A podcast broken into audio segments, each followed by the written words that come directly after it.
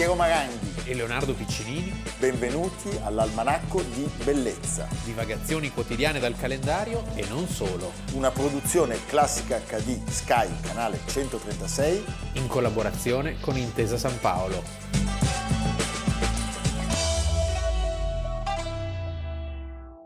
Almanacco di Bellezza, 14 settembre, Leonardo Piccinini. Piero Maranghi. E il 14 settembre, l'altro ieri, Sì. del 1321, Nasce, nasce, quella che si chiama la Menestrandise, la Menestrandise, che è una fantastica zuppa francese piena d'aglio. piena d'aglio. No, la Menestrandise è la corporazione che raccoglie i, Menestrelli. i menestrelli. che sono dei musicisti, Sì. perché diciamo la verità Piero, la vita dei musicisti non è mai stata una storia facile. Ma no, noi lo sappiamo e facciamo subito un pensiero, rivolgiamo i nostri cuori a Giuseppe Verdi, padre della patria, perché lui costituì Ne tra le tante qualcosa. cose la casa di riposo Certo. per i musicisti, perché i musicisti finivano. Tra l'altro, parlando di Verdi, mi viene in mente una cosa, Leonardo. Faccio una digressione se me lo concedi.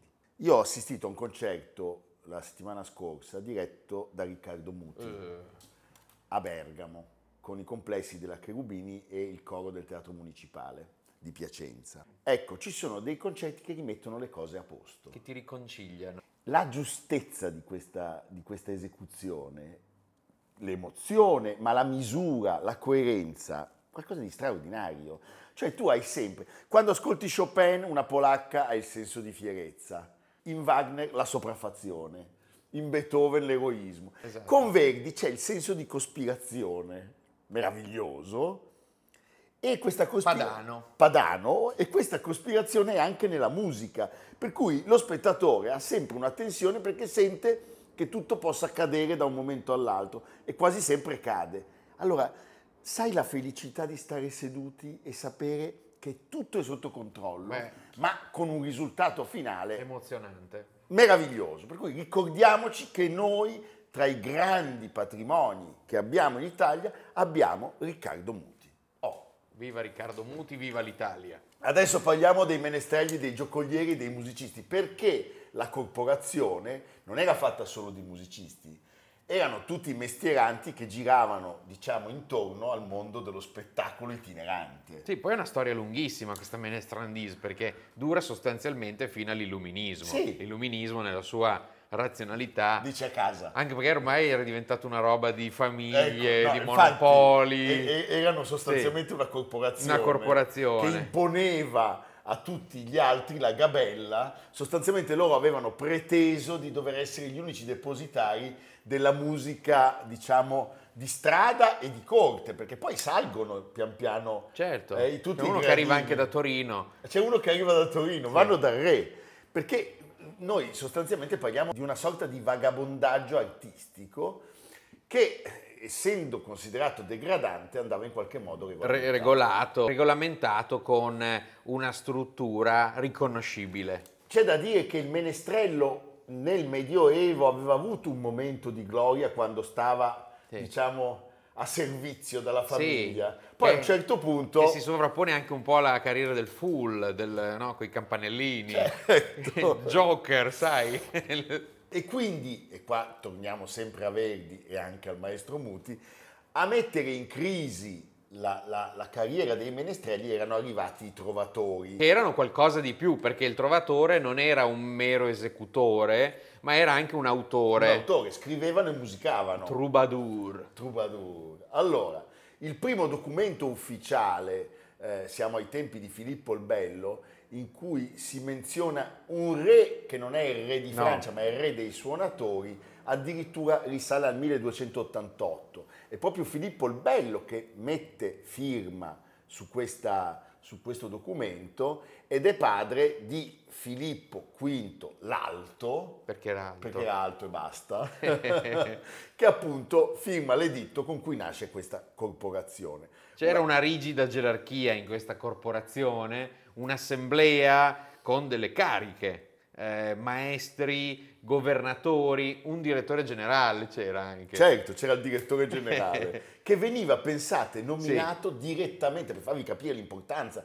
di questa, di questa, associazione, veniva nominato direttamente dal re. Come, come la scala praticamente. Sì, certo. Ecco. Arrivava il re e diceva, lasciamo perdere, non parliamo della scala, va bene. Senti, il titolo di re dei menestrelli diventa poi quello re dei violini, cioè, bello re. Alza, tu chi sei? Sono il re dei violini. Il re dei violini non è male. Eh. Il primo direttore generale della Menostrandise, di cui si conosce ufficialmente il nome, è Robert Caveron, che nel 1338 diventa il re dei menestrelli, dei del, menestrelli regno del Regno di Francia questa corporazione si sviluppa molto in fretta. È un club, bisogna perché, pagare. Perché la, bisognava pagare eh, la tassa di iscrizione. Certo, se no come si manda il re non, non, non, ci pensava lui. Se no non ti puoi esibire. Sì. E a Parigi eh, vengono addirittura acquistati diversi immobili e viene costruita, pensate, una chiesa. Saint-Julien de Ménétrier. De Ménétrier che verrà poi distrutta se non... Eh certo, eh, durante la rivoluzione. Durante la rivoluzione, durante la rivoluzione come al solito e vengono formate le nuove leve, eh, c'è un tirocinio che è quadriennale che termina con l'esame che viene tra l'altro svolto al cospetto del re o di un suo delegato. Potremmo dire che è una sorta di eh, antenato del conservatorio. Sì, però ecco, diciamo... Del conservatorio di quel tempo lì. Un po' iniquo. Diciamo questo, lo studio della musica era appannaggio de, de, della Chiesa, quasi sempre, quello ben organizzato questa è un'associazione laica che però pian piano trova i suoi padroncini, perché sempre di più eh, questi musicisti, che è vero che ottengono uno status sociale riconoscibile. Sì, quindi, un po' una corporazione e un po' un sindacato. Ecco, e a un certo punto eh, però diventano sempre più forti e pretendono di controllare l'intero territorio di Francia. Tra l'altro c'era una... C'è la divisione tra strumenti alti, cioè il violino, e bassi, la ghironda, che eh, escludeva chi suonava la ghironda dall'appartenenza alla corporazione. Tu la suoni, no? La ghironda? La ghironda molto spesso, sì. sì con il procione. Perché tu facevi il girovago, no? Io facevo il girovago prima di, di iniziare a fare l'editore di classe, sì. sì, che abbiamo detto tutto, cioè la situazione è gravissima. La menestrelleria diciamo, il suo apice lo raggiunge nel XVI secolo. Sì, possiamo dire che la menestrelleria raggiunge l'apice prima che la musica assuma una forma diversa. Sì, certo. E eh, c'è un momento in cui addirittura la legge prevede che nessuna persona nel regno di Francia possa insegnare, danzare, riunirsi cioè non si può fare niente se non si è iscritti alla Mestrandrise. Sì, sì, è come l'ordine eh, dei giornalisti. No, i notai. I notai. I notai. Sì.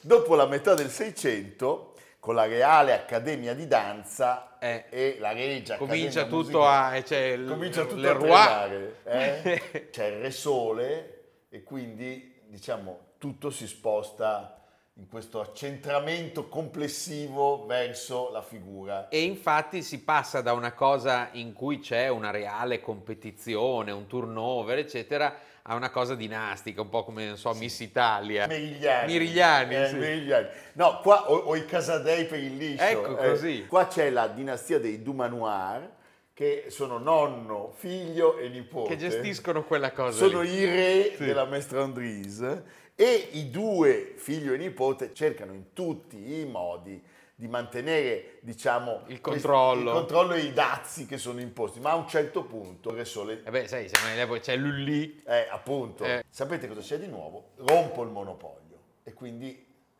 la caduta, eh, sì. la caduta libera è abbastanza rapida e eh, poi succede anche che personaggi importantissimi. Couperin. Couperin in particolare, insieme a Niver e a Lebeg, partono in un contenzioso contro la Mestrandrise. Sì, sì. È come l'abolizione del CNEL. Del CNEL. Cioè sono quelle cose che alla fine non riesci mai. E c'è la sentenza a loro favore. Addirittura per solennizzare la vittoria, Couperin scrive una suite per cembalo satirica che ha eh, come titolo I fasti e la grande e vecchia ma non scrive Mestrandris, sostituisce tutte le vocali con delle X. Ah, beh, Eh, hai capito? beh. E deride, Non hai diritti. Sì, non hai diritti. deride i membri della corporazione eh, dicendo che sostanzialmente non sono altro che dei buffoni. Il torinese Giovanni Pietro Ghignone Jean-Pierre Guignon. Guignon è l'ultimo re dei violini, Sì. eh,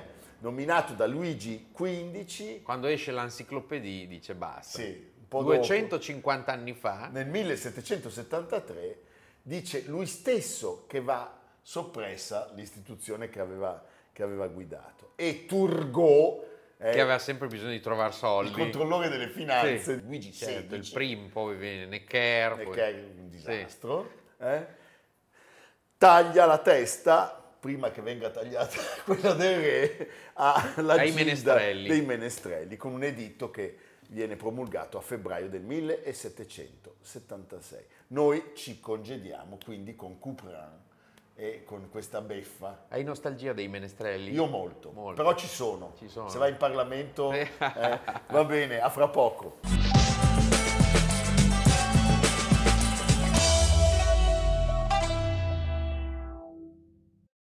Ecco Tiziano, abbiamo visto questo, mh, questo lungometraggio, un anno vissuto pericolosamente. Cosa dici di questo tipo di film, di lungometraggio?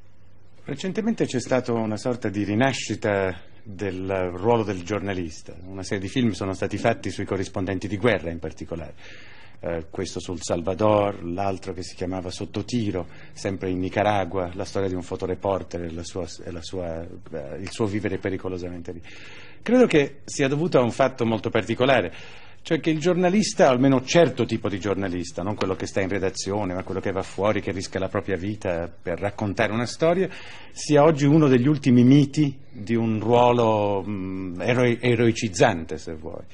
E in questa società sempre più mh, fatta per categorie, in cui anche i ruoli professionali sono sempre più precisi e c'è sempre meno fantasia nell'inventarsi un proprio- una propria professione, questo del giornalista esploratore è uno degli ultimi grandi miti.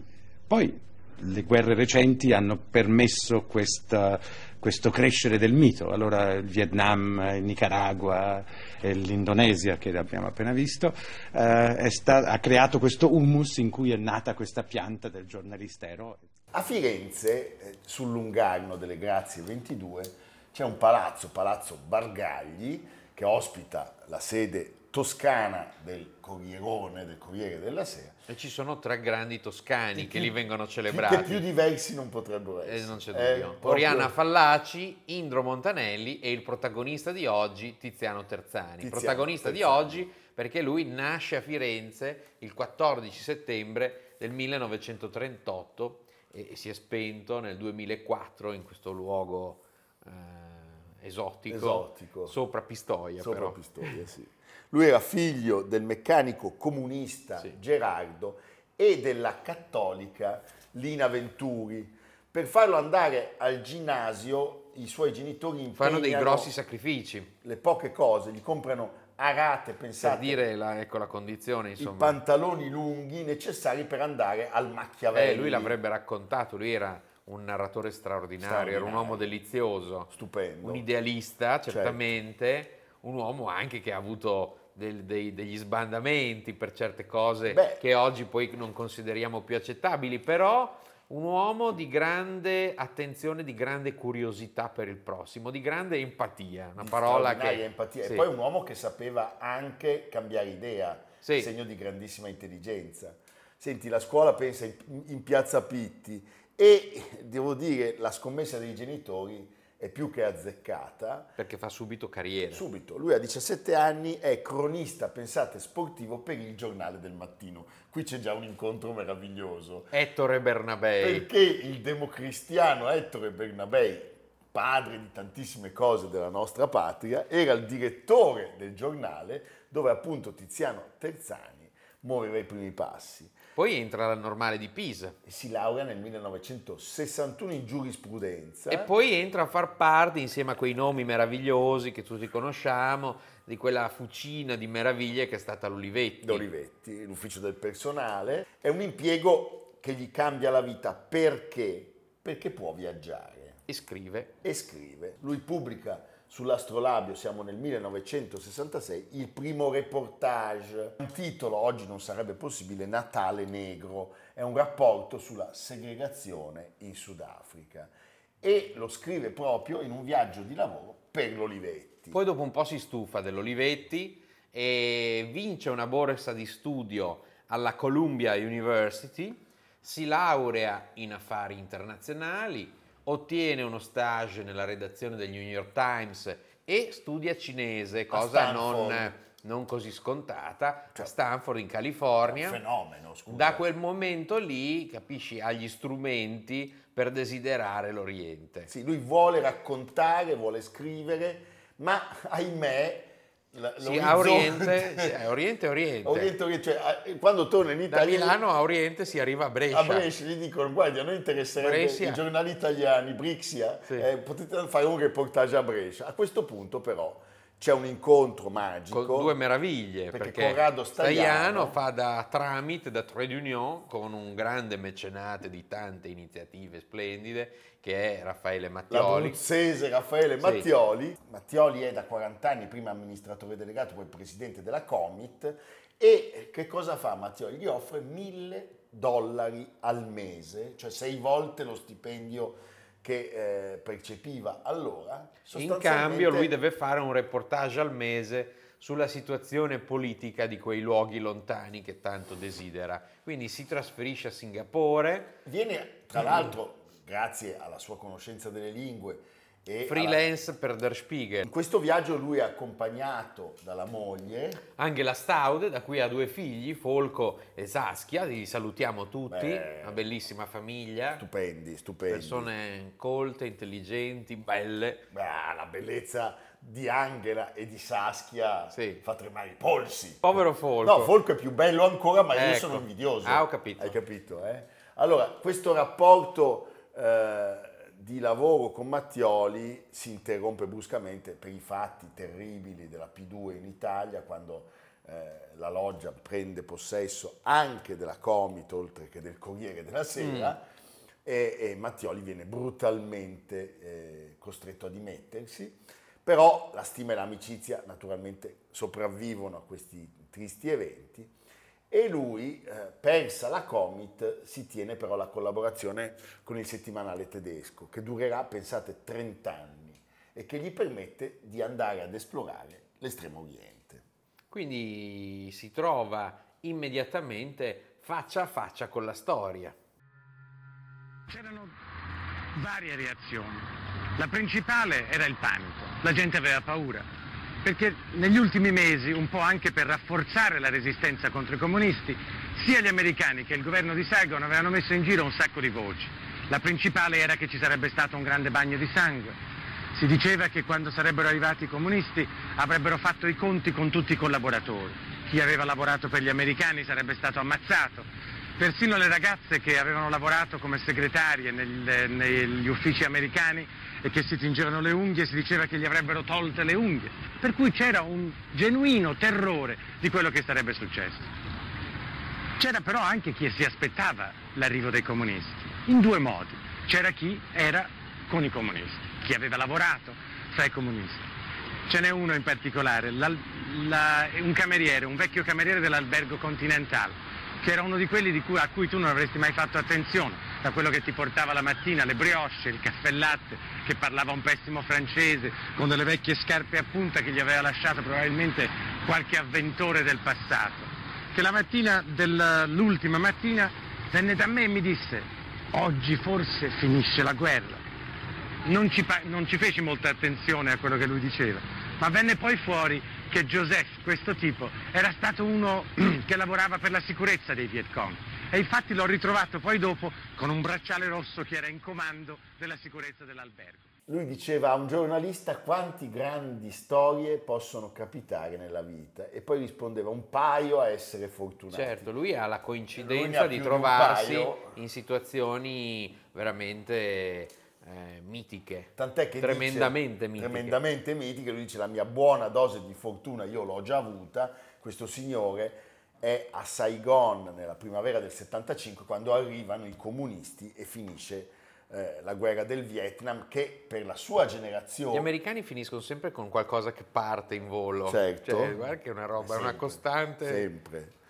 E per la sua generazione era stata come la guerra di Spagna per Sì. Orwell o Hemingway. Hemingway. Dall'esperienza in Vietnam nascono Pelle di leopardo, Diario vietnamita di un corrispondente di guerra e G.I. Pong. La liberazione di Saigon. La liberazione E lui Saigon. assiste appunto all'evacuazione degli americani dai tetti dell'ambasciata, la scena che tutti avete in mente, ed è uno dei pochi a vedere l'arrivo dei Viet Cong, che lui ammirava. Che lui ammirava E non solo lui. e non solo lui, era dichiaratamente anti-americano, tanto Sì. che pensa a un certo punto di far nascere Folco a Cuba, Sì. dopo aver rischiato di essere fucilato da quelli che Eh, credeva bisogna- essere amici, Bisogna stare attenti a scegliersi gli amici. eh, i Khmer Rossi in Cambogia. Nel 1980 finalmente si stabilisce a Pechino, beh, una vita pazzesca. Sì, corrispondente. Il primo corrispondente. primo corrispondente. Immaginate cos'era la Cina di quegli anni. Poi grazie a Enrico Berlinguer che lo inserisce nel suo staff,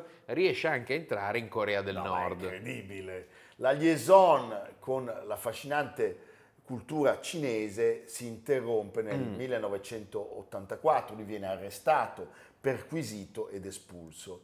Ma la storia è sempre lì ad aspettare. La storia e la sorte, quindi bisogna anche saperla afferrare, bisogna essere pronti. E lui è in Siberia, che non è proprio dietro l'angolo, perché come eh, dalla Siberia a Mosca è come andare da Mosca al Portogallo. Al Portogallo. Ecco, Lui viene, viene- viene raggiunto dalla notizia che c'è quel famoso tentativo Sì. di golpe per deporre Gorbaciov. E lui si precipita a Mosca. si precipita, immaginati come. E ci facciamo aiutare proprio da lui. Lui dice. Nell'estate del 1991 ero nelle budella dell'Unione Sovietica, quando si sfasciava appunto l'impero e moriva il comunismo.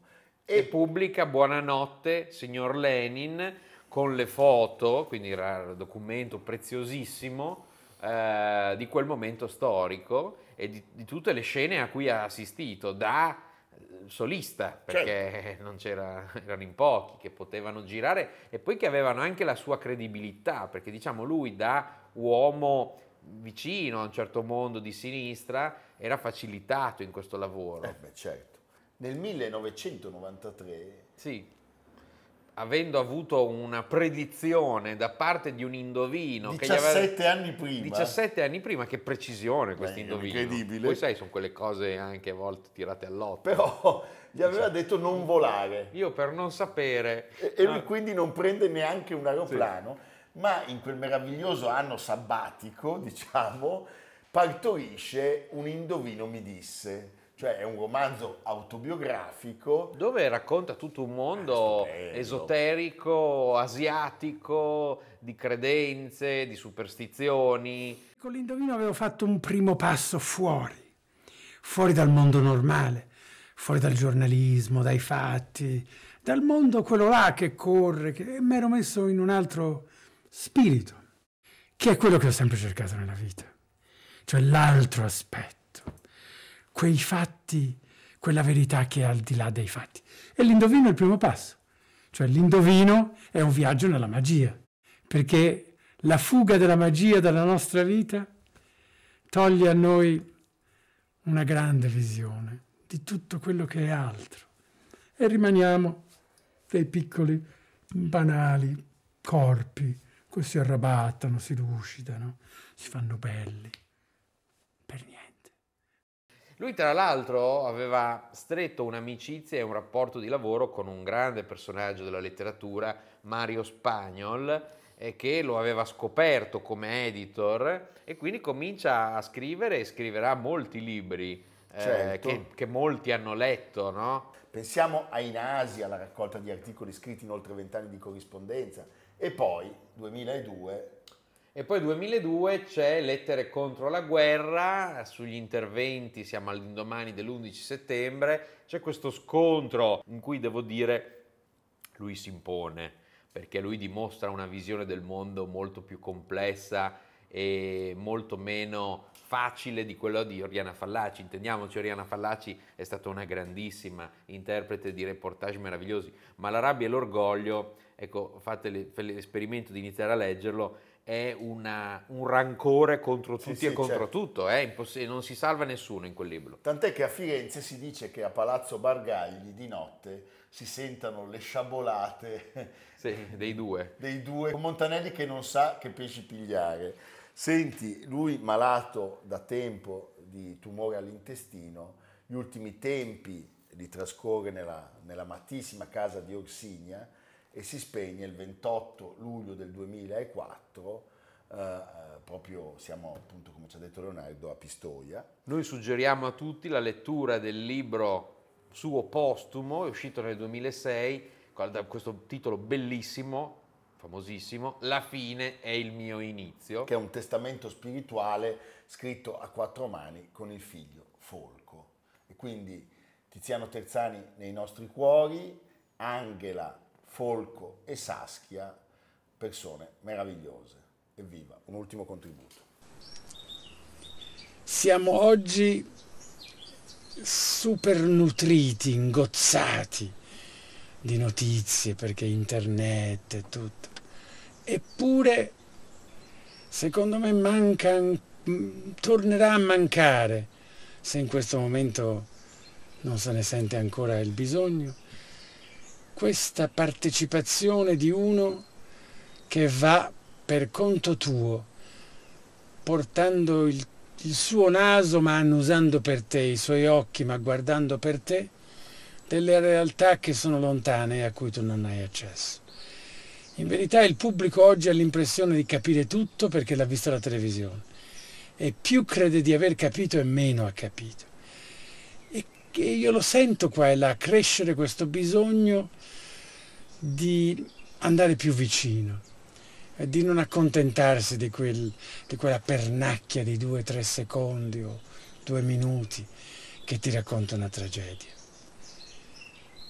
Per cui bisognerebbe che i giovani avessero il coraggio di rinunciare all'idea di fare carriera nel senso classico di oggi, guadagnare tanti soldi che i giornalisti in molti casi sono anche strapagati, per fare un lavoro più genuino di scoperta, di esplorazione. Sì, lo so, il mondo si è ridotto. Io sono stato fortunato perché c'erano ancora posti da scoprire ti racconto in Cina sono stati in posti in cui un uomo bianco non aveva messo piede da 50 anni e questo ti dà un senso di scoperta, di piacere. Ma secondo me la professione si può sempre fare.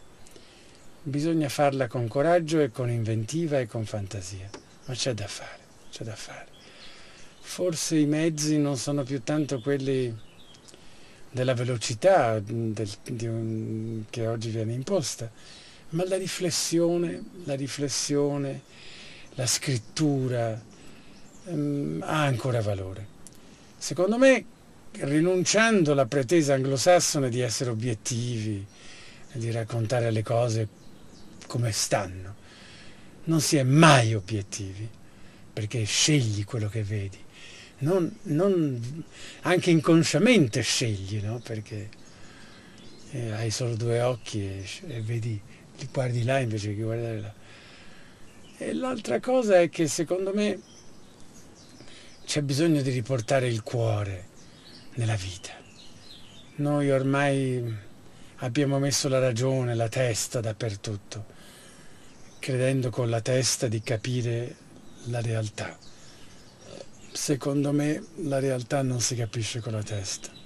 Alle nostre spalle c'è un meraviglioso libro che non può fare a meno di stare vicino a tutti voi, per cui mi raccomando, continuate a comprarlo, so che siamo alla 42esima ristampa, Sì, siamo a È finita la carta. non c'è- 37 milioni di copie vendute, Sì. abbiamo superato tutti, anche Don Quixote. Anche, superato. anche, sì, sì, siamo Potter. vicini alla Bibbia ormai. Siamo vicini alla Bibbia. Sì. E adesso Gutenberg è molto preoccupato. Ma questa è un'altra storia. Quello delle cucine? Quello No. delle cucine Gutenberg, va bene. Eh?